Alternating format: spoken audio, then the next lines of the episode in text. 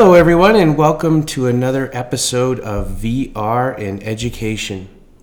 In today's episode, I have a guest with me who is going to talk about a experiment he did in VR. So, without further ado, I'm going to get to my questions for my guest. So, welcome. Question number one I have for you is t- tell me a little bit about the study that you did. Well, I did the study for my MYP personal project, and I essentially decided that I wanted to use virtual reality um, and determine its effectiveness and see if we could use it as a cure for specific phobias. And then, in the context of the study, I decided to determine whether we could use virtual reality as a cure for acrophobia or the fear of heights. Wow. So, of course, lots of listeners out there, their first sort of probe or quandary might be why did you decide to use VR to do this in the first place? I think VR is a bit of an emerging technology and it's really interesting, especially with the exposure that we've gotten through our school and through our classes. I think that it really intrigued me, and so I decided that it would be really interesting to explore its effectiveness in this project. So, tell us a little bit more about your experimental design or the procedure that you used and went through to conduct this amazing study in VR. Uh, essentially, what I did was I developed in a program called Modbox three rooms of progressively increasing heights. Um, and then I ran a few patients through each of these rooms once a day for a period of about five days. And this kind of allowed me to determine through uh, a quantitative measure their heart rate and through a qualitative measure, just a form that they filled out after the tests were done, um, whether or not exposure to heights in VR could alter their perception of heights in reality and therefore potentially decrease their fear to it. Wow, that sounds great. So let's let's unpack this a little further. Uh, when the patient went into the three separate rooms, kind of a low level room in regards to heights, and then a medium room, and then a room that was really high up. What did you find was sort of your greatest challenge in building those rooms inside Modbox? Uh, well, I noticed that Modbox is a great program, but it, it's simple and it's designed to be used by you know con- it's not designed to be used as a, a, professional product it's more of a consumer product. And so one of the challenges was how i could actually one of the challenges was figuring out how i could actually create these environments and how i could you know get the patients onto the edge and and you know challenges like that. Another challenge was that modbox had a bug at the time where it didn't allow you to save your work.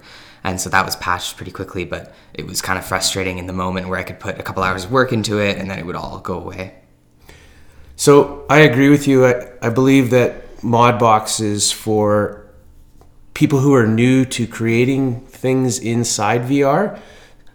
The you know the other programs out there that I see that people are using to try and create realistic immersive VR experiences are programs like Unity or Unreal Engine.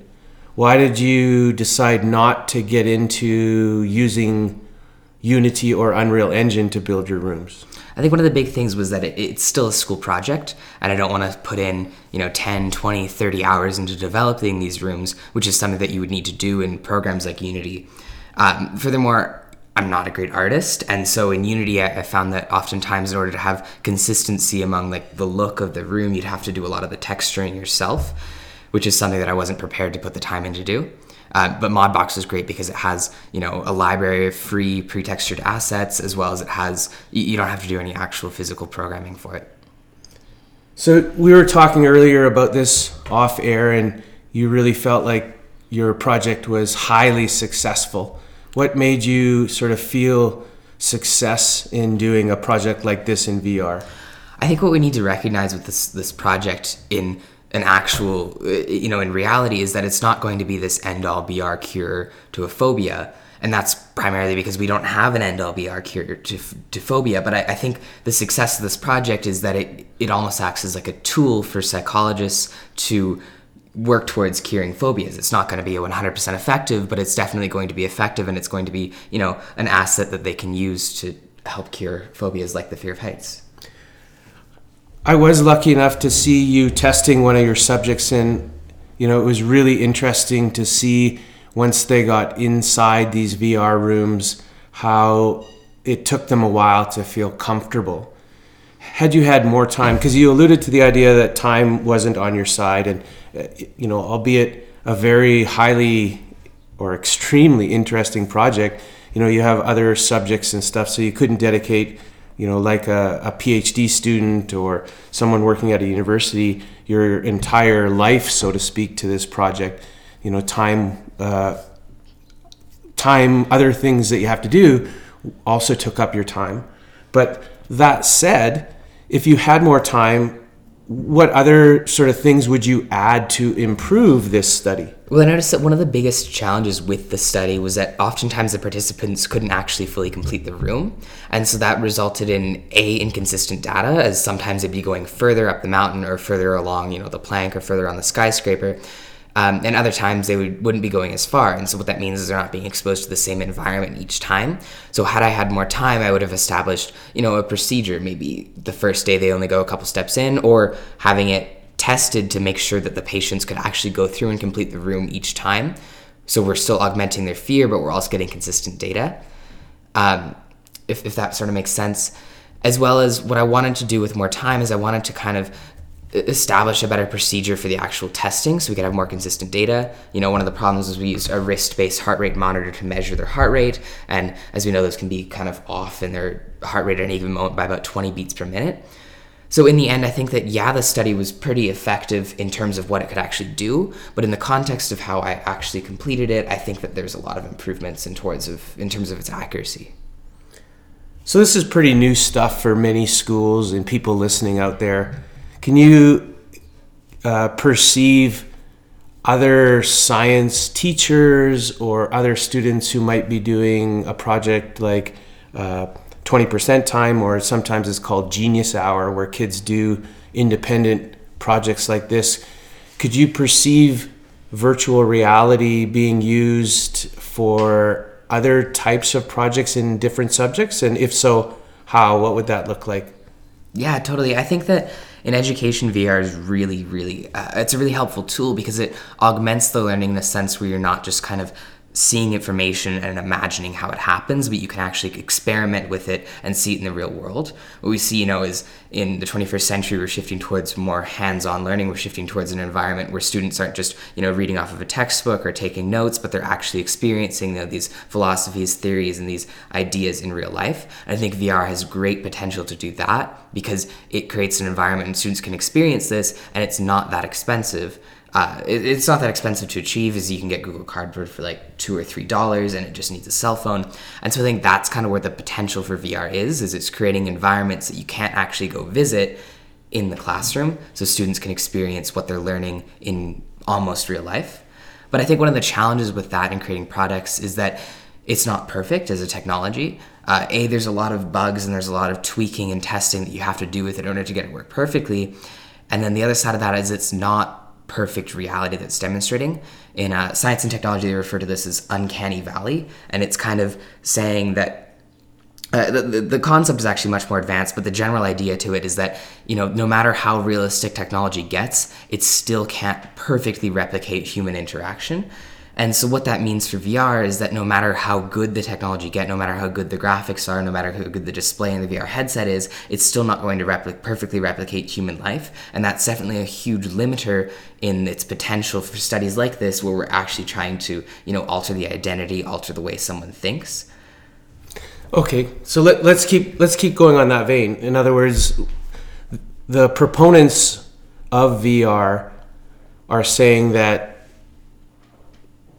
because it is relatively immersive, that it can create greater empathy than watching, say, a TV show, which is only in 2D.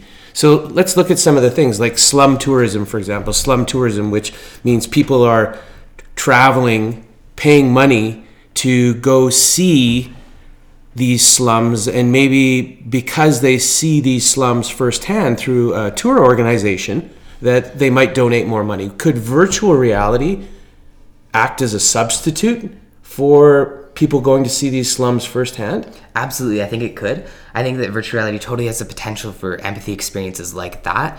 and that that's actually very similar to the study that I did where I'm trying to augment you know the way someone thinks the way someone behaves and the way someone perceives information through virtual reality but again we have to come to the conclusion that our human brains perceive real life as real life and it's still always going to be tell, be able to tell the difference between virtual reality and real life. So you know, it's effective up until this point where you become kind of tolerant to the VR and you come kind of eh, you know immersed and you're able to easily distinguish between virtual reality and real life. And so I think that totally we could use it to develop empathy, but only to an extent and not as a perfect solution. We're, we're never going to be able to substitute VR for you know 100% real life experience. So, where else would you see, besides we talked about empathy for a bit, where else could you see VR helpful, you know, maybe in education or quite possibly in other areas besides just education? You know, I think it has huge potential in almost every aspect of real life. What we see is that, you know, in psychology, it obviously has the potential to augment people's you know perceptions of reality. And so we can use that to deal with uh, conditions like depression and anxiety and you know phobias like the fear of heights. I think it has great potential in the design world you know and in designing cars and in designing other products like that because the designer can actually visualize what they're building right in front of them and see it without having to go through the costs of actually making a makeup and making a model of that um, as well as you can test things like aerodynamics and you can test things like efficiency with cars without actually having to go into a wind tunnel and test the vehicle. I think it's going to save a lot of money in the future in design, and I think it's going to save a lot of time for designers. So I want to be a naysayer for a minute. It's so great, first of all, to get a student perspective on these tools and technologies. Sometimes we forget the student voice, and so I'm really appreciative that you're able to come on the show today to talk about the student voice and what the students thinking. So the biggest thing in schools, especially, is administrators who are sort of holding the money and they ultimately are the ones that are allowing teachers in you know in the building to spend this money you know, if you had a conversation with an administrator, would you recommend to them that they spend maybe $10,000 to buy four VR units? Or do you think that that economically, right now, at this point in time, is just not a, a good sort of use of school money? You know, I think VR is an investment, and if a school is going to invest in it, that's their decision. But what they need to recognize is that in order to really utilize VR, is you have to adapt your curriculum. Because in my educational experience, what I see is that all these teachers really want to use VR because they see its potential to, you know, augment what they're learning, what students are learning. But the problem is, is, it doesn't fit into the curriculum, and you know schools are faced with the problem of time. And so teachers are almost afraid to use this technology because they don't know if it's going to be 100% effective in augmenting their learning, and they don't know if it's going to you know be 100% effective in developing the curriculum they're trying to teach. And so I think that if the school is going to make the investment of ten, fifteen thousand dollars into VR technology, like you know HTC Vives and Oculus Rifts, they need to be ready to adapt their curriculum to virtual reality so that it can actually become effective in how we're teaching and how we're learning.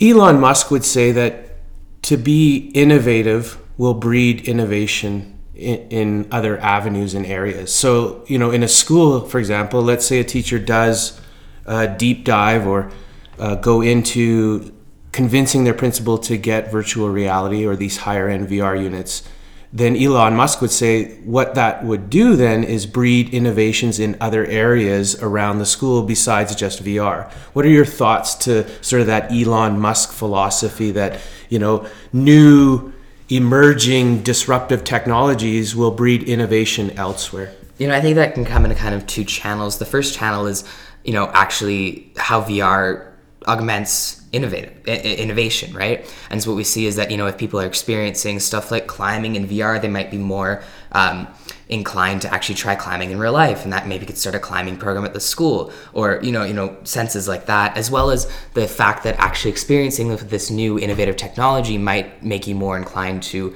say oh if VR is so great well what are these other technologies like 3D printing and laser cutting looking like? And it might make the school more inclined to invest into those technologies. So I think it comes in kind of those two avenues of a VR the experiences you what you experience in VR leads you to be more innovative and then B you know experimenting with actual VR might make you more inclined to experience and play around with other technologies. The other thing that that made me think about, especially with the Elon Musk situation, is I, I can't remember how many times his SpaceX rockets did not work. How does VR support sort of that thinking that failure is okay? Um, you know, again, I think that VR creates an environment where failure is acceptable, right? You know, maybe we're doing an experiment and something goes wrong. Well, you're fine because it's in VR. Whereas if you're doing that experiment in real life, you know, people could get injured and things could go really wrong. So I think it creates an environment because education is all about learning, and in order to learn, sometimes you have to fail. I just think VR creates an environment where failure in some high stakes environments can be okay and they can be you know acceptable. And so I think that's that's actually a really essential component of VR. Wow. Thanks for coming on the show today. Some really neat conversations. You know what I liked about our conversations was how you know it didn't just focus in on your specific study. Your study sort of led us to talk about so many other things that make education exciting right now to be in, as well as, you know, like I said, getting the perspective of a student and what they're thinking and feeling in regards to new technologies like VR has been so helpful. So I really appreciate you coming on the show. Thank you for having me.